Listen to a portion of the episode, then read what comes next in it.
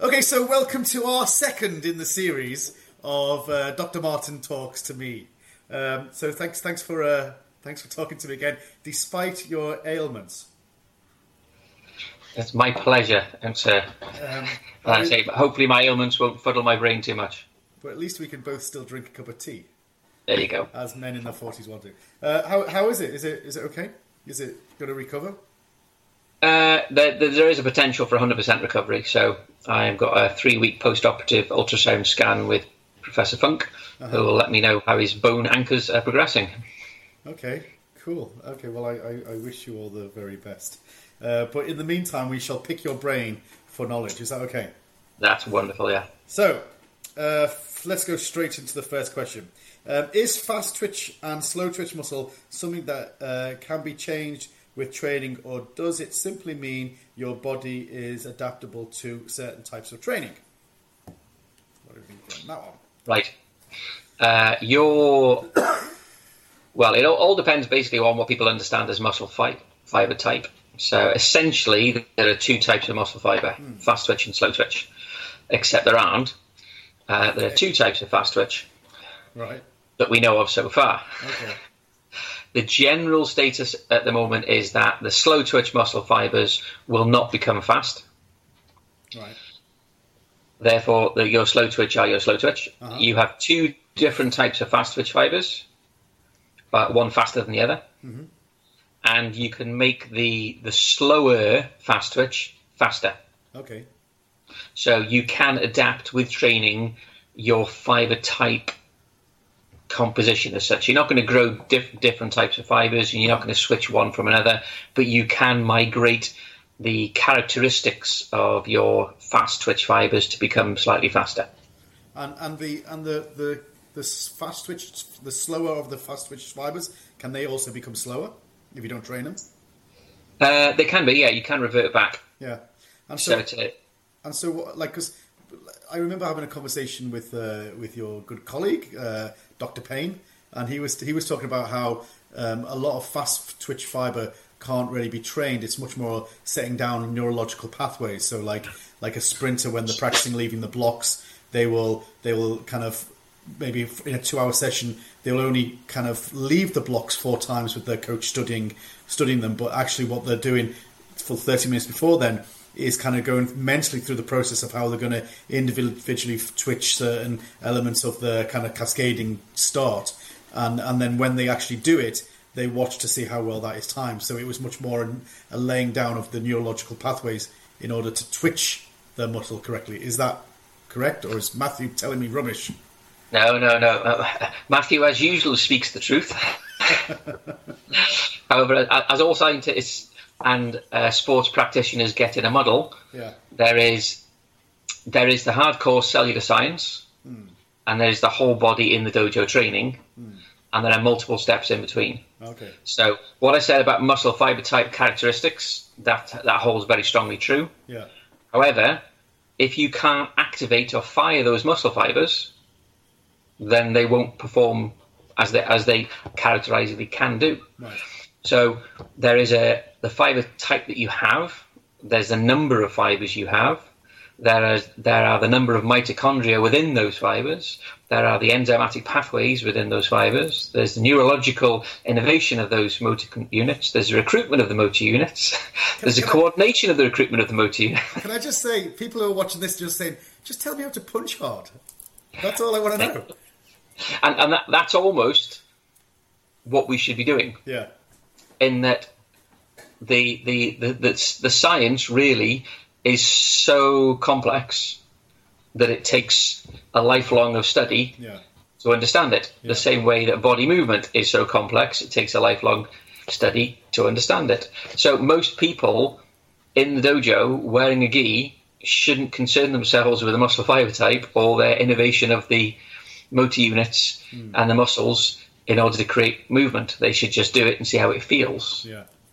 and therefore that conversation should be between instructor and student to discuss how it feels. Yeah. And the instructor then builds up their knowledge of what the feeling of the student and what he's seeing or they are seeing the student doing. and then then asking the questions of the scientist. Okay, how how does this work? What's going on there? Cool. And so, um, just to just to kind of go back on on that then. So so can you can you? So one of the things that Matthew was talking about was that he was saying that it's quite difficult to train fast twitch muscle, but and and so there's no point trying to take it to uh, trying to kind of um, train it. He says it's quite like it's much more about neurological. But can you? So what you're saying is you can train twitch muscle to become more twitch like, but only one of the two muscle groups. Is that right? One of the slow twitch of the fast twitch. The, the, the slow twitch is eminently more trainable than the fast twitch. Okay. So the it- slow twitch, we can increase mitochondrial enzymes, we can do mitochondrial biogenesis, and we can actually increase their capacity quite a lot. Okay. The fast twitch, the nature of fast twitch is it, it uses it twitches. Yeah, yeah. Once it's twitched, it takes time before it can twitch again. Okay. So the trainability of fast twitch hmm. is more difficult. So you can do it, but you'd spend an awful long time getting very small results. Okay. Whereas if you learn how to coordinate Yeah. all those twitches together Yeah. at that one time, you're going to get a much bigger impact. Cool. So he's, he's right, very much right in to say that the, the pure power, the pure speed, the pure athletes will spend an awful long time thinking about training, hmm. but they won't actually perform very regularly. Okay. Yeah, I remember. I remember um, a actually a story from Aidan Trimble, um, yeah. and and he he was doing some like Aidan always has these great stories, and they always involve kind of him being something somewhere really fabulous with with amazing people, you know. And he was saying, oh, and he just offhand he said, "Oh yeah, I did this thing once with Linford Christie." I was like, "What, really?" And he goes, "Oh yeah." It was like, and, and someone asked him, "Oh, could you just uh, could you just kind of uh, you know show us how you leave the blocks and just do a quick sprint?" And Linford Yeah. Christie was like, um, "Yeah, that'll take me an hour of preparation just to get to the point where I can show you one." li-" And they were like, "Really?" And and, and I remember Aidan saying to me, he was like. Like he was used to going right, come on, let's fight now, kind of thing. But like Linford Yeah. Christie's such a you know refined and specific athlete that Yes. it took him that amount of time to kind of get to that point. I, I, I can fully appreciate that story. Yeah. Uh, and I would add that when I was with Linford Christie, It's only me that doesn't know anybody famous. he, he spent most of the time because we were doing timing lights and force platforms. Yeah. So we were using his sprinters. He'd retired, Right. uh, and it took him a little while of warming up, and then he ended up stripping off and jumping in the blocks and actually doing the sprints himself. Okay. And he was by far the fastest Right. uh, response out the blocks and the fastest over the short distance. yeah. And despite him being retired about four or five years at that point, he was stacked and ripped. So he just he does still train. Yeah. Cool. Well, I was I was I went shopping yesterday in the local uh, shopping mall, and Warren Lip- Ga- Christie. no Warren Gatland was there signing books. Okay. I, Yeah, yeah. I recognise the name. I don't, but I, I, I thought I better Google him to see who he was, but I haven't yet. Who is he? Is he a sportsman? I can't help you, Daniel. I- I'll, I'll leave you to, to those delights when you read. My, my Google Home has just uh, has just come up and said, "I can't help you with that." moving on, moving on. Let's let's. Uh, Moving on swiftly. yeah. Okay. Uh, so, uh, does lifting heavy weights really slow you down? I guess with the the sense of being bulky, right? I mean, like if you're Yeah, muscle if- bound, if- that's bound to slow you down, surely. Yeah, I mean, you as a uh, at a, cellular level, or you can look at that as a whole body level. If you're spending your time lifting guessing- big heavy weights, I'm, I'm guessing that this then question you're is- not you're not I was going. I was going to say. I guess in this this question was from not a cellular level, just from a kind Right. of bigger picture level. we don't have sci- we, we don't have scientists uh, writing in at the moment. Maybe on our next edition. Maybe next time round. Yeah, yeah. Well, maybe Dr. Pagels right now. uh, if if you trade lifting heavy weights slowly, then you will move slowly when you're not when you're in the dojo training. Yeah. So if you only train lifting heavy weights slowly, then yes, you will, you will slow yourself down. However, if you I don't know people who that only do that. Okay. So, uh, if you go to the gym in Loughborough University where we are, then there's huge numbers of people doing various different things, but they all they're all in the gym. The sprinters are in the gym, uh, the MMA fighters are in the gym, the badminton players are in the gym lifting, and all the people that are doing fast movements, they'll all train and use resistance exercise. Mm. So being in the gym lifting weights won't slow your karate down. Uh, however, if you only lift heavy weights slowly, then yes, you will. It was interesting. Like um, for when I was in Japan, we used to do you know Tetsugeta, you know the steel shoes. So yeah. Like like probably like three or four, three kilos, maybe three or four kilos, and you do slow kicks with them. Yeah. And uh, and when I left Japan, I continued that training just with, with ankle weights, same same sort of mm-hmm. weight, and even to this day, I will I'll do the same kind of uh, regime where we're doing Mae-Geri, Mawashigeri, Yoko-Geri in in a slow count of three. So first count in the up, second count slowly out to full extension and back, holding that form, and third count down. Um, and then a number of years ago, I, I was talking to Steve Ubl Sensei, and and he also does kind of kicks with uh, ankle weights, and he was yeah. like, "Yeah, I just do them speed and power." And I was like, "Really? You you kind of kick with uh, like three or four kilos?" And he was like, "No, I kick with uh, five kilos speed and power." And I was like, "But surely, no, that's you know that's dangerous for your ligaments." And he's like, "No, no, you, of course you have to build up." but your ligament structure will get stronger and you'll cope with it. And like, why would you kick slowly? like, oh, yeah, okay, fair enough. So, so now we have a mixture of both. We do we do both um, slow kicks on occasions with the weights, and then we built up, and now we can kick. Uh, and it's surprisingly how quickly you can build up to kick full speed and power with you know five kilos. Yeah, I mean, and the important thing that Steve hit the nail on the head there with, as usual, uh, is the progressive overload. Yeah. In that, in in order to uh, to adapt and progress your training, you must overload. Yeah. But if you overload too much too quickly, the tissue structure will just not support it. Yeah. Yeah. So on that basis, you, you have to go slow to start with. Yeah. But if you never speed up, you will never overload the neuromuscular function that is, that is making you move more quickly. So you you have to do both. Yeah, for sure. And also, like you know, if you think about like like my, my ligament strength and maybe someone like Ross's ligament strength in the dojo is probably the same, but his his legs five kilo heavier than mine because it's chunky and fat, you know. So well, not fat, but it's chunky, should I say? And like you know, I mean, like there's loads of people out there who who are much heavier than me, kind of bouncing about. So you know, it's it's it's not that much more strain, right? They they, I mean, obviously they didn't get big overnight, but you know, yeah, but it's, the, the thing is, it's all relative in yeah. that they they carry those weights around all day, every day. Yeah, sure, yeah. So that ligament structure and their normal training uh-huh. is they're carrying those loads. So if they put a two kilogram load on, yeah. that's an additional two yeah. kilogram load. Sure, yeah. Now the, the difference with you is that you've spent twenty years doing that. Yeah. Therefore, you are very, very well conditioned. Mm. Whereas Ross may have been doing it seriously for five years. Yeah. Or six years or seven years, yeah. so that there'll be a your level of experience, by definition, will put you at the very top of the tree. Mm. That requires your body's adaptations because you've had the length of time. Yeah. And it's with biology, time is all conquering. Which is one of your questions later on about aging. it's one of, one of the many fans who sent all these questions in. yeah. A, time is not all conquering, time is all destroying. I assure you. Uh, okay, moving on.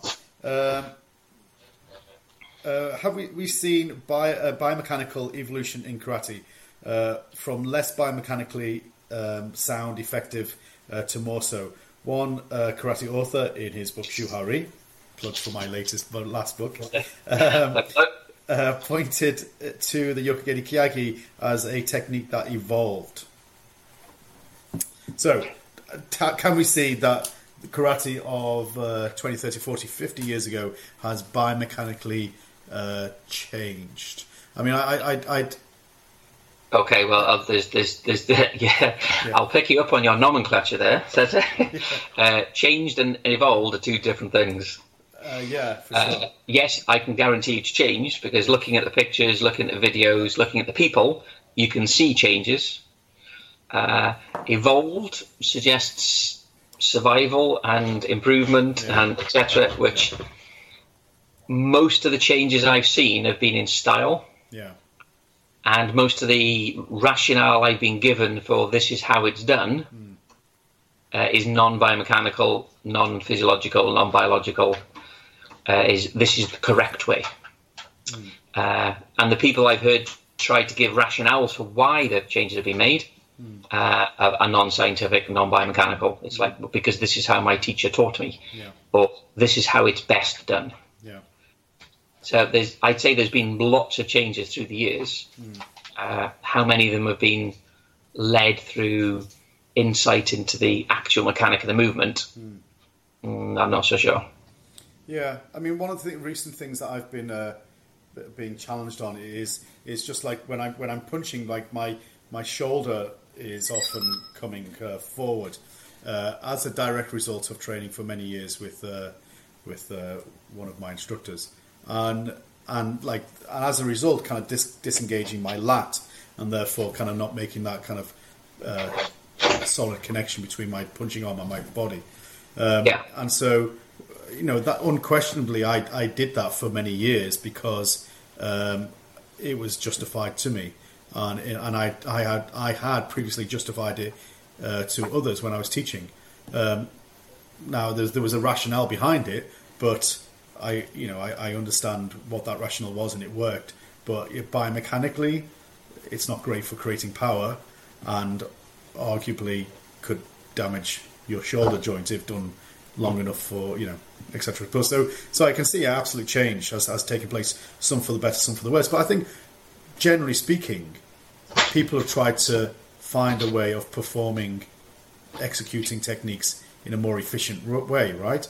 And looking back at generally, I mean, like through trial and error, whether it be like technically or not, or like scientifically or not, to trial and error, they've tried to produce better results. And looking back at karate in those old black and white videos, and now, there is, it seems that we are far more dynamic, explosive than then. Would you say? Yeah, I mean, if if if if we if the evidence we look at is those those sort of the old eight mil, nine mil, whatever it was, the black and white, black and white films, there is definitely a more dynamic, explosive, movement orientated. Uh, whether or not that adds to the actual function of the punch. I mean, one of the person that's that's hit me probably the hardest in my entire life was a small uh, Chinese guy who works out of uh, in New York called William C.C. Chen, who weighs about 45, 50 kilograms and hit me without me really noticing him move that much. Uh, And I thought my spleen had exploded. yeah. Uh, so we've, we've definitely got more dynamic. Whether or not it's functional, I, I see a lot of a lot of people that, that dance around that that look very explosive and athletic, but the end product isn't there. Yeah. And I think that's that links into some of the other questions we've talked about previously about uh, impact and hitting things. You know, the, the true test of whether or not your punch is working is when you punch somebody. now, if we punch somebody regularly, we, we don't train very much. uh, so we end up with apparatus to help us and work out if it's if it's functional. Is it hitting? Is it hitting harder? Hmm. So I think the testing of that philosophy is, is the most important bit. Yeah. And I suppose as, as the, the, one of the main criteria, I mean, criteria for the, the increased dynamic, explosive movement is competition, and competition is the last time, last place you ever want to hit anyone hard. Yeah. So, yeah, Yeah, I mean, if you, I mean, for instance, we have karate in the 2020 Olympics coming up, I'm and we going- will I'm- see some, I'm going to see them. I've got which you will be watching. I've got two tickets. Uh, you will see some very, very good athletes. Yeah, You will see some very fine examples of body speed, movement, coordination, technique, etc. Uh, if you transported those people to the 1980s Liverpool clubs and asked if they want to posh their way past Terry O'Neill in a club, I'm, I'm not sure. well, I'm pretty sure I know where to put my money on. but it's it's it's it's for different purposes. yeah, Yeah, like let- they're they're very Linford Christ. The, the sport competition people are Linford Christies. yeah, They- They're they're biomechanically tuned for speed. Hmm. They're not biomechanically tuned for power. yeah, So they're very good at what they do. But is that what you want to do or somebody else wants to do. So the, the karate is a big umbrella and covers lots of different people with lots of different goals. Yeah. And one of the tasks we have is trying to differentiate and help them through the process. Yeah, I mean that's the, that's the thing, isn't it? Like like for every person you talk to, there's a different criteria of why they're doing karate. Um, Yeah. And so, like for example, Rick Hotton Sensei has recently taken to saying, you know, the best self defense um, is self preservation, and so doing karate that is is very healthy for you and very kind of um, balancing both physically, mentally, dare I say, spiritually. And so that's the ultimate self defense, where you don't destroy your body and can still practice into a very ripe old age. And I think that's a really great point. Um, whereas someone else will go, no, the ultimate self defense is being able to defend yourself against a knife attack or a gun attack or a three on one attack. And someone else will say, no, karate's ultimate purpose is to win a gold medal at the only Olympics that you'll ever be in, at Tokyo. You know, like there's a whole host of different things, isn't it, that everyone brings to karate or, the rationale why people do karate and therefore the, the purposing of what, of what is the most important thing is, is all different and unique. So I think, yeah, that, that, that is very much a journey, that, and that changes. yeah, sure, yeah. So when I, when I started karate, you know, age 12, there was no thought of spirituality involved. There was no thought of healthy aging involved. yeah, yeah, It was like, let's go with these guys and have a fight. yeah, absolutely, yeah. uh, you know, that's not where I am now, and it won't be where I am in 20, 30 years. Yeah. So we also go through a journey where our goals change. Yeah, absolutely. And I think I think being open minded. In fact, I've just just written. Well, I wrote an article. It's just been published in the, in the latest SKM uh, with John Cheetham and, and one of Funakoshi Sensei's. Uh, uh, Niju Kun, one of his uh, 20, 20 precepts was let your mo- mind roam freely, and I think it's uh, it's it's really important. One of the greatest gifts of karate is to make your mind flexible. You know, not your body, but your, but your mind, and so and to be completely open to new ideas all the time, whenever they present themselves. And so, yeah, then only then that does your karate become truly dynamic in sense, forever changing, forever kind of different. You know. Yeah, and it's it's uh, it's a phrase that uh, my instructor Sensei uh, Rick Jackson uses quite a lot. In that he says, uh, "Drink my tea."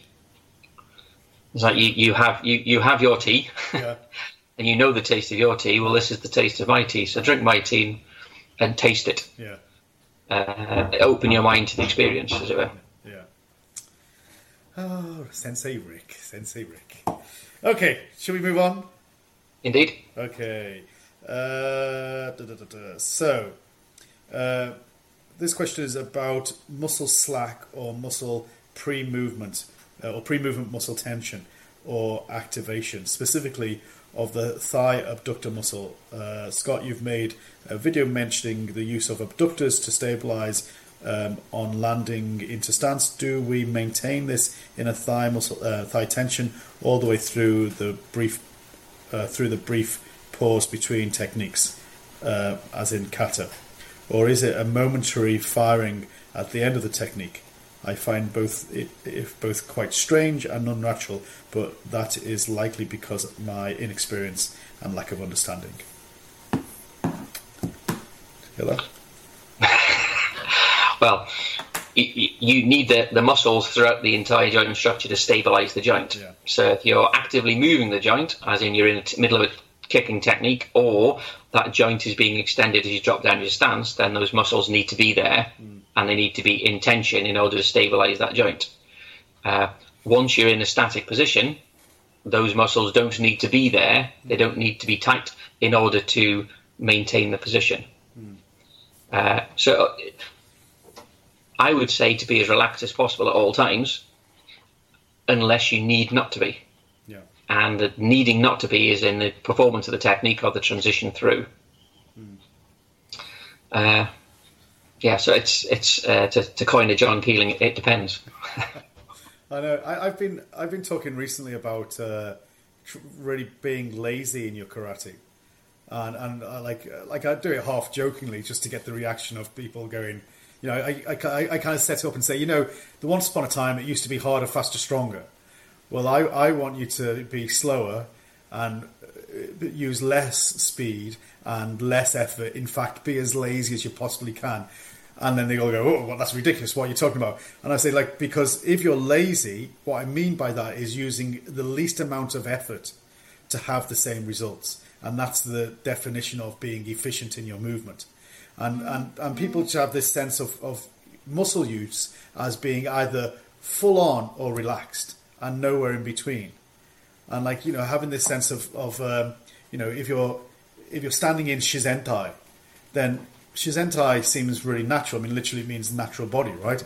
Uh, but if you stand there long enough, you'll stu- soon slouch because you are using muscles to maintain that shizen position, that natural position. And I said, all that is, that's karate. Shizentai is karate. If you're stepping forward, you maintain shizentai. If you're stepping back, if you're defending, if you're dodging to the side, you're trying to maintain shizentai at all times. But a bit like a tree, a tree can stand, but if there's a, a gale force wind, the more wind there is from one side, you've got to support it from the other to maintain that shizen position. And says that's all karate is. You're you're maintaining that form at all times. Sometimes, like when you're standing still in shizentai, that will be really easy. But if you're darting forward for oizuki, it's going to be really difficult. And the more you want to kind of maintain that form, or the more you want to put the brakes on, the more you've got to engage muscles to maintain that.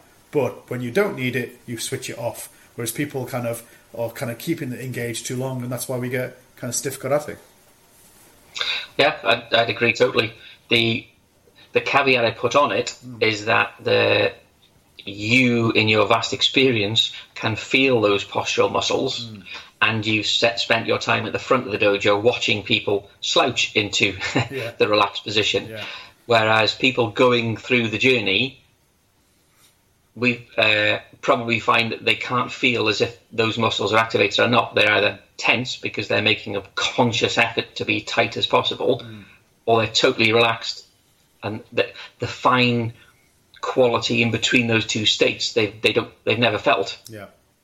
And it's probably one of the roles of the instructors to actually introduce the concept like you've done, and then try to w- walk them through so they can get to that level of understanding the nuances of contract and relax and to be that. I mean, if you relax every muscle, you're a pool of jelly on the floor, Yeah. Yeah, for sure, yeah. which obviously is not where we want. But if you test But- every single muscle, you're like most karateka. Yeah, you're a stick in a white suit. Yeah. Yeah. So yeah, I mean, it's it's just a, it's just a, it's it's about kind of I think, kind of like I say, actively doing as little as possible whilst maintaining the same results, which is like seems is the easiest thing to say, but of course is exceptionally difficult, which takes that's why it takes decades to to master, right? Those fine muscle control.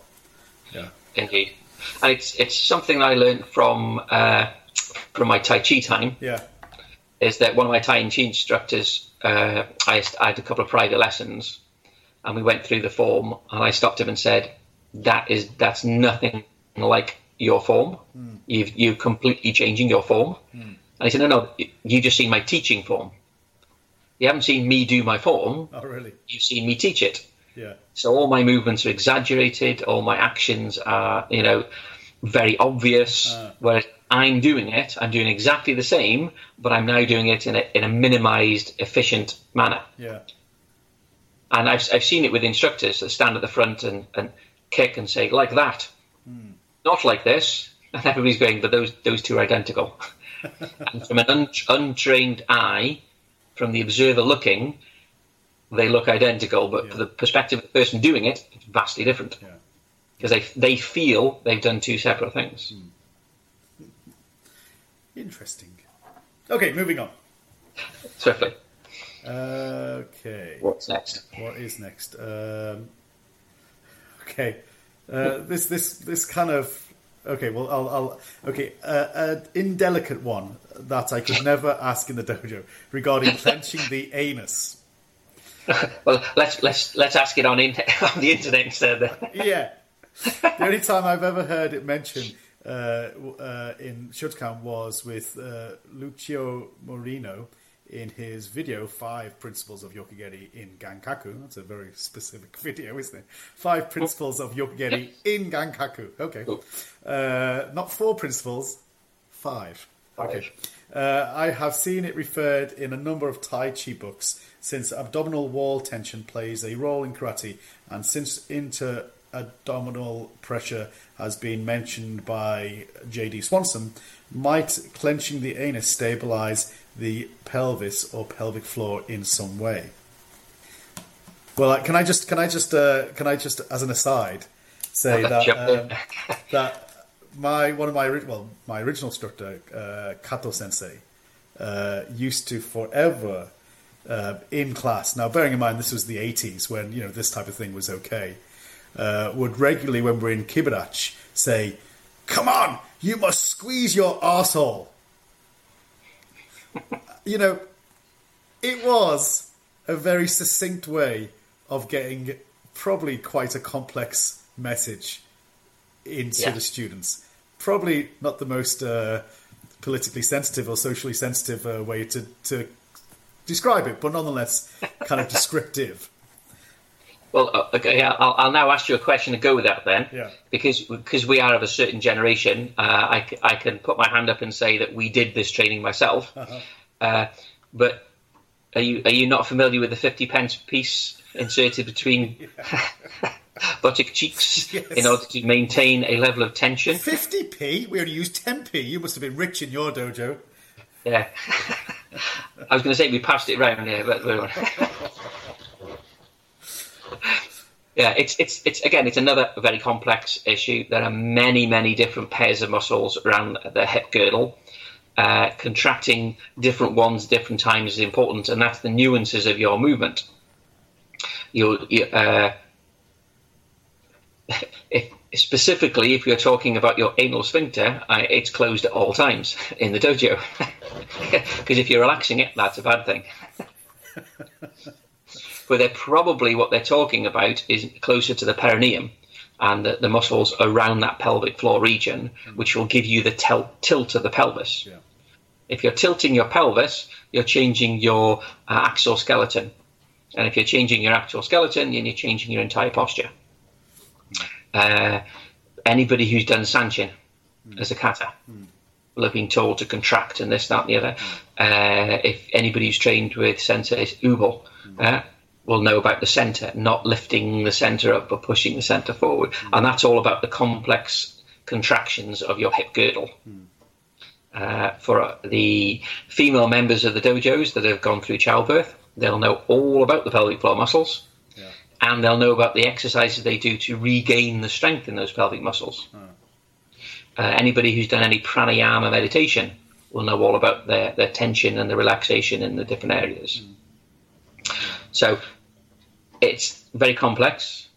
It is prevalent in a lot of martial arts, and it is taught, but it's not it's taught in different ways so as to avoid various uses of the words anus, bottom, or anything else. I was going to say it's, it's always taught in metaphor, isn't it? Which is okay. probably uh, yeah not the best way of, of describing such a complex issue. One thing that I find though is that is that um, is, is, that like the, I think the first time that students come across this is when they're maybe in Zenkutsudachi and the tailbone sticks out a little bit, the pelvis kind of tilts, and so they're told that they must kind of tilt the pelvis forward in order to maintain that kind of horizontal kind of nature of your your your pelvis and vertical nature of your spine, mm-hmm. and and so that's that's the that's the first kind of introduction. Kind of engage the abdomen, pull it forward a little bit so the spine's engaged, uh, so the pelvis is engaged.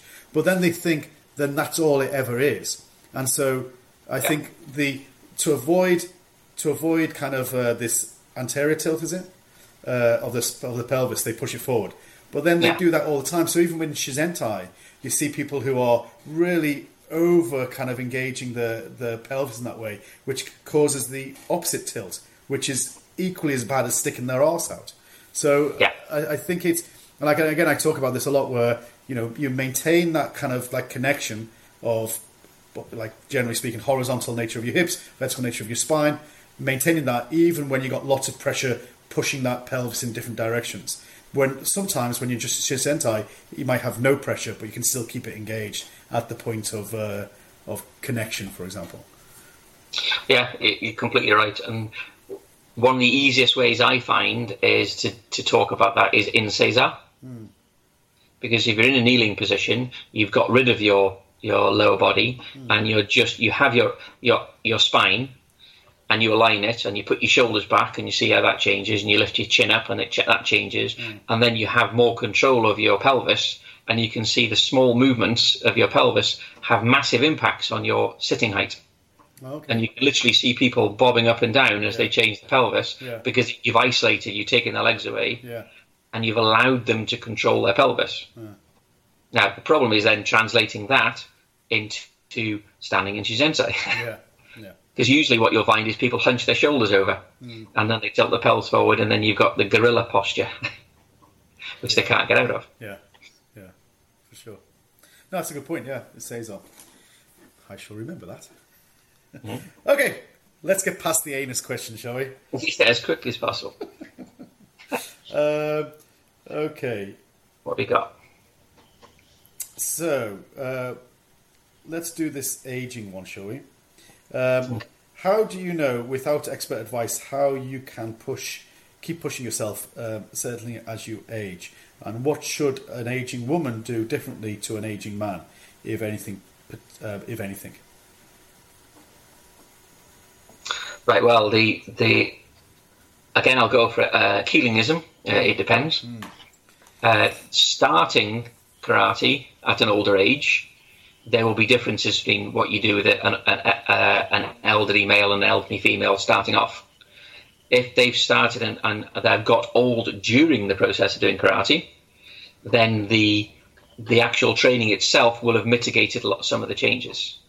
So one of the biggest things with uh, with females going through the aging process is the menopause, uh, which is basic. It, it can occur as well. It can occur as early as in the 30s, but typically it's more uh, later on the late 40s, early 50s, and moving on. And their circulating hormones will change, which means it'll have an impact on their bone strength, and it'll have an impact on their trainability. So their ability to put on uh, extra strength or extra muscle or extra tendon strength, etc. Yeah. So the important thing with aging is to not stop training. Any break in training, it is much more difficult to get back up to speed the older you are. Mm. So, for instance, I've I'm out. I've been out for, for eight weeks now. I've got another eight weeks before I get my sling off.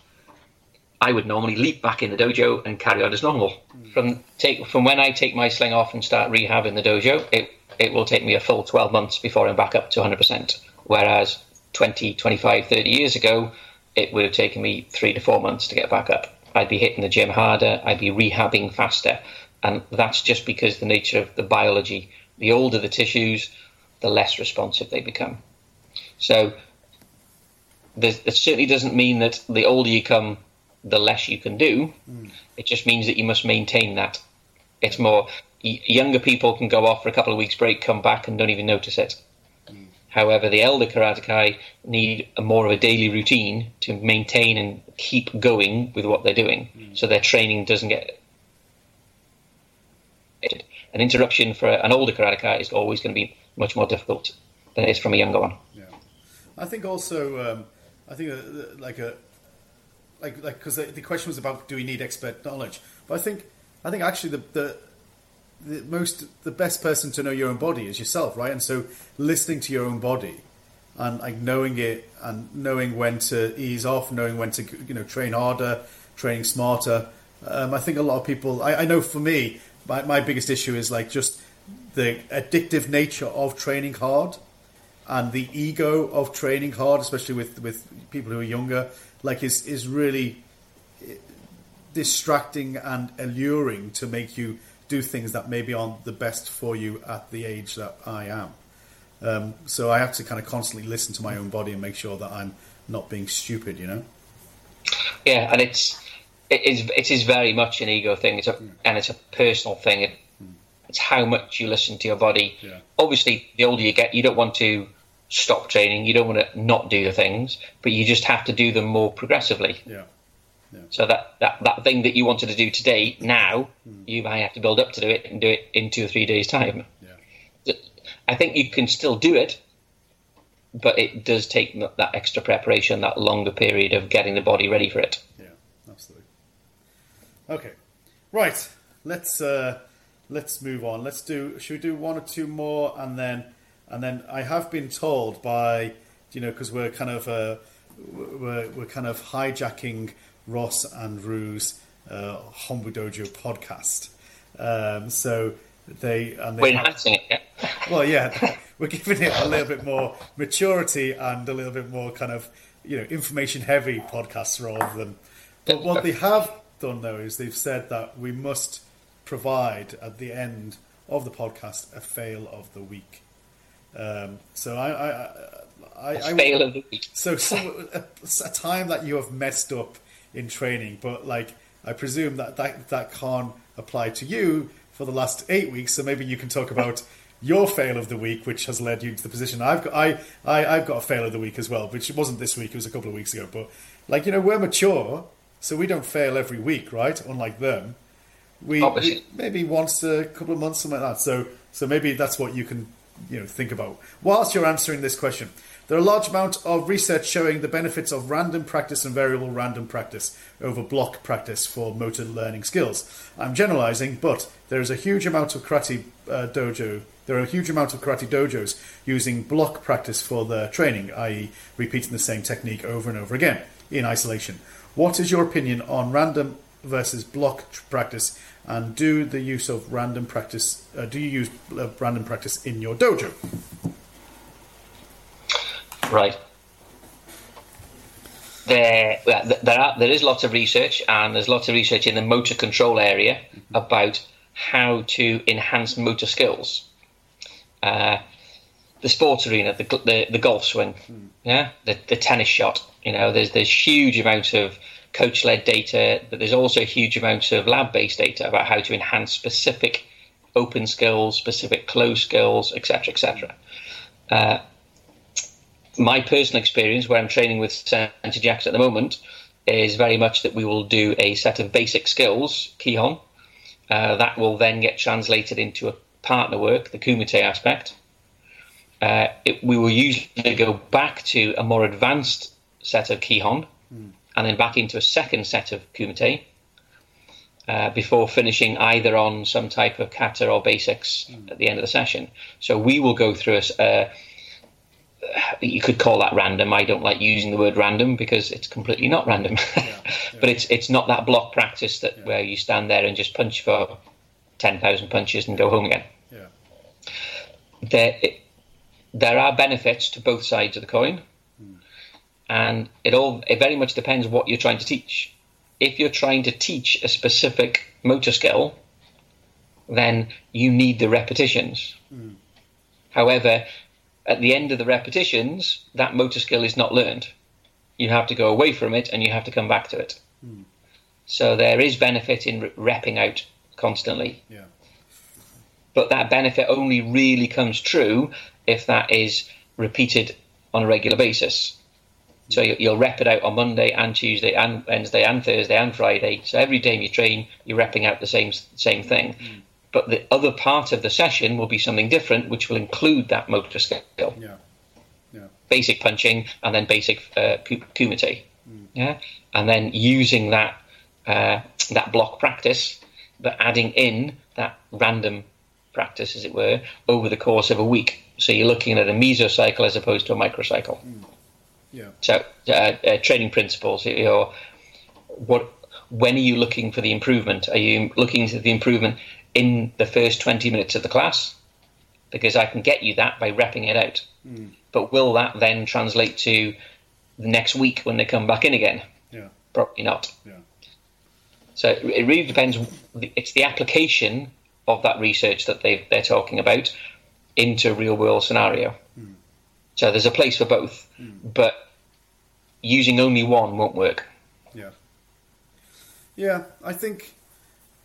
I mean, I, I, slightly disagree with the premise of the of the of the um, question, which which is basically there are lots of dojos out there that are just doing block training, and yeah, maybe that was true in the 60s, 70s, 80s, 90s, maybe, or maybe I'm just in a bubble where that doesn't happen. But I, I don't see I don't see any dojo now that is just getting the students to march up and down de- doing Ido Kihon, you know, up and down basic combinations as as any functioning dojo. I mean, how, how do they function? How do they get students? How do they manage to, to maintain students by teaching in that kind of block, boring kind of uh, um, training? I mean, for sure, there are times when you do lots of basics, and for sure, there are times when you don't go and apply those principles. But um, certainly not my dojo, and I know certainly not in your dojo, and, and certainly not in, in the like. I can't think of any dojo that I visit that that is the case. Um, so, yeah, I, I don't. Well, I, I, I, might flip that on on the head for you then, hmm. in that the dojos you visit are by invitation from enlightened instructors. Yes, that's why I said like maybe uh, maybe I'm just in my bubble. and, but, um, and I will yeah. stay in my bubble. I am not going out of my bubble. It's a nice bubble. It's okay. okay, uh, let's do one more, shall we? Uh, and then okay. we will uh, call it a day. So, um, let me see. Uh, uh, uh. um, so, we established in our last conversation the need to hit things to understand and get good at hitting. I agree. Thank you for agreeing, whoever wrote this. Uh, why, why is it, do you think, that a majority of karate practi- uh, practicing a Kihon Kata Kumite approach, Kihon 3K's approach, uh, why do majority of, of karateka follow that? Do not spend any time or very little time actually hitting uh, impact equipment. Um, also, how much time in the, is a typical session in a dojo uh, do you dedicate to impact work? Um, I don't mean your personal training, I mean in your club session, um, and is it part of the syllabus? Right, well, I'm, I'm going to make a guess here, and you're probably much better placed to uh, to answer it. But I'm going to say that the, the facilities are required in order to impact stuff, and if you're setting up a dojo in your own home, you buy the equipment and you put it on the garage wall and you go and train. Yeah. But if you you're using the local school, then you're using the local you know sports centre, then you're using the local uh, church hall. That equipment's not there. You have to take it with you, mm. and it just adds to the complication of of setting up dojos and running dojos. Yeah. Uh, very few people have their own professional, dedicated dojos that i am aware of. Mm. Most people train in an area, yeah. which is not theirs. Yeah.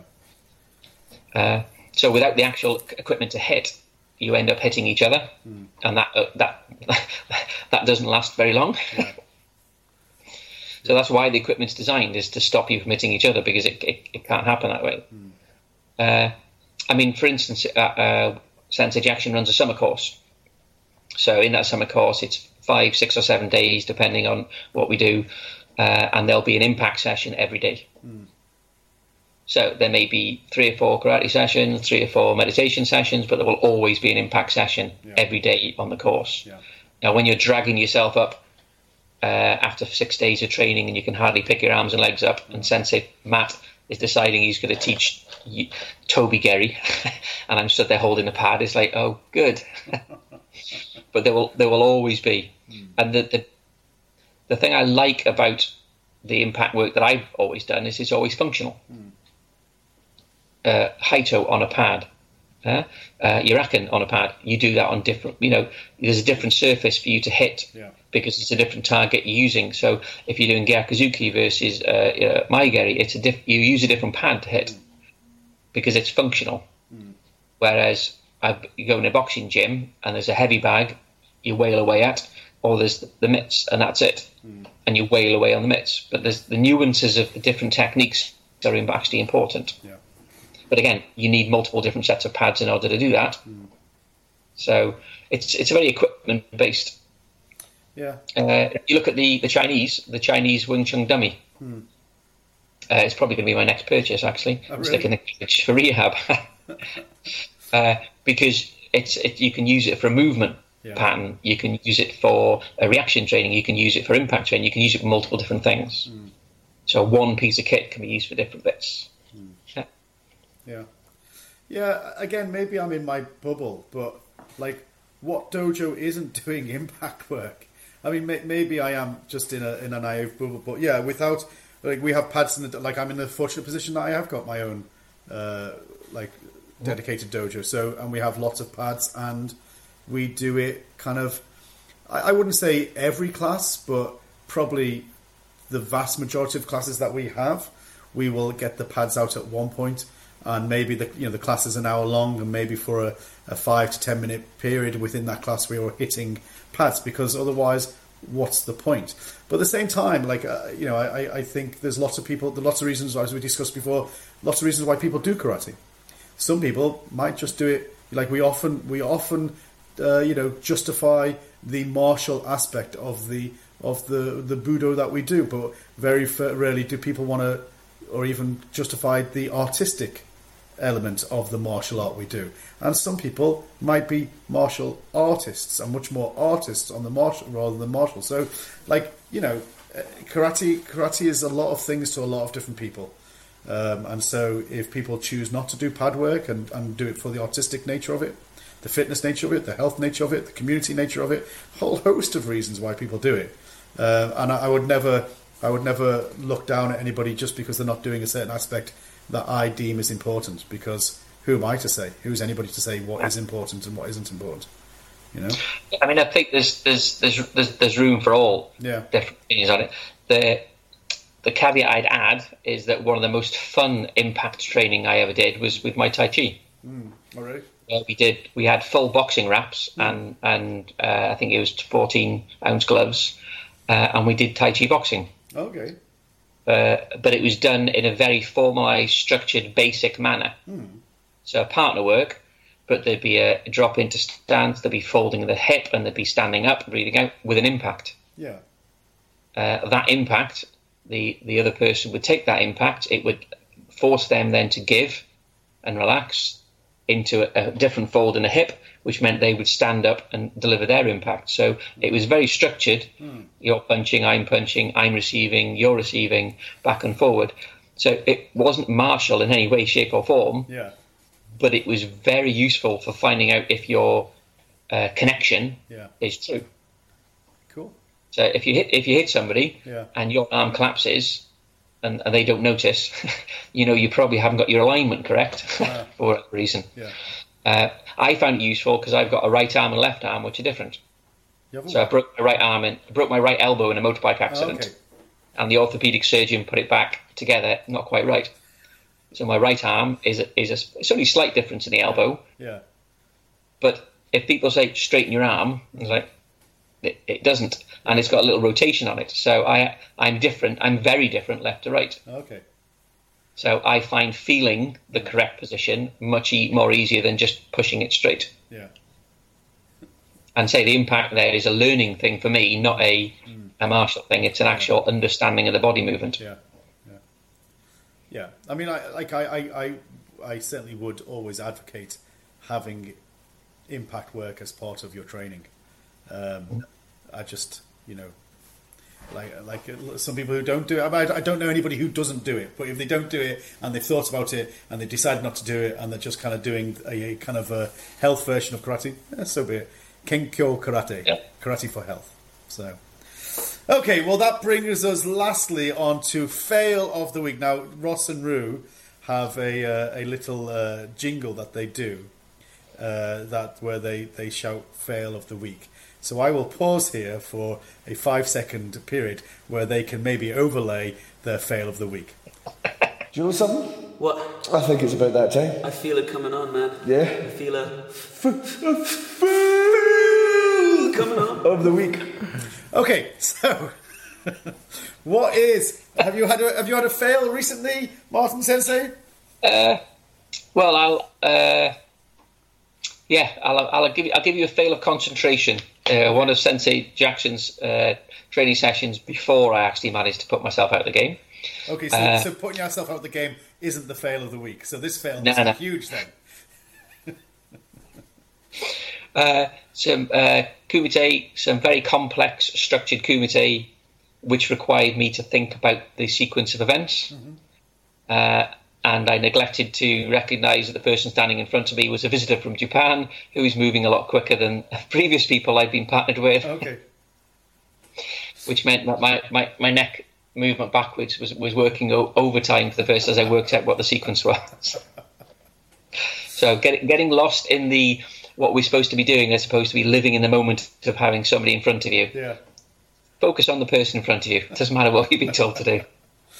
But also, like Rick Sensei's a bit of a pain, isn't he? He puts those disruptors into his sequences that that just doesn't flow.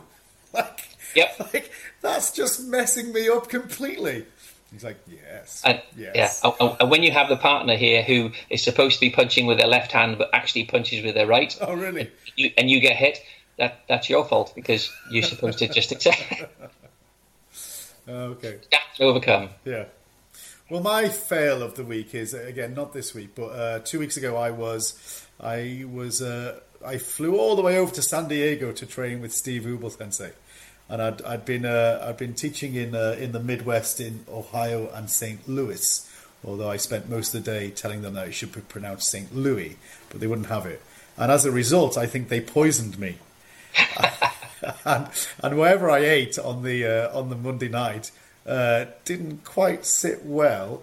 And then I I flew over to San Diego on the Tuesday, tr- expecting to train with Steve Sensei on the on the Tuesday night, and then uh, and, and and my gracious host said. Um, now here's your bedroom, and uh, and I looked out my window, and there's this beautiful swimming pool and palm trees, and I'm like, "Welcome to California, baby."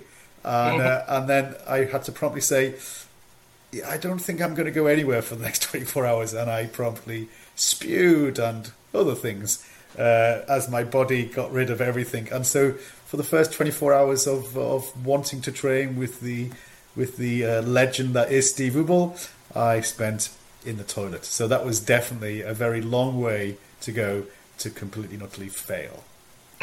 So yeah, that was my fail of the week. So I prefer my, I prefer mine. yeah, yeah, yeah. Well, I, I, I still got to train with him. He put an extra session on the next day for me, just just to Oh. make me feel better. So I did train with him twice instead of. Wh- wh- which is which is exactly what I expect the gentleman that is uh, to do. Yeah, of course. So, okay. Well, thank you very much. We shall do it again, maybe uh, when we have time again. Yeah.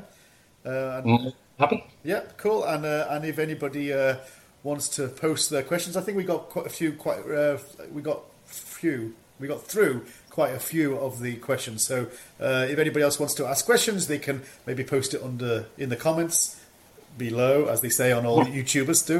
Um, and, and and we'll we'll get to them next time. So until then, Yep. Urs, thank you very much. Thank you. Thank, Thank you, indeed, sir. Urs.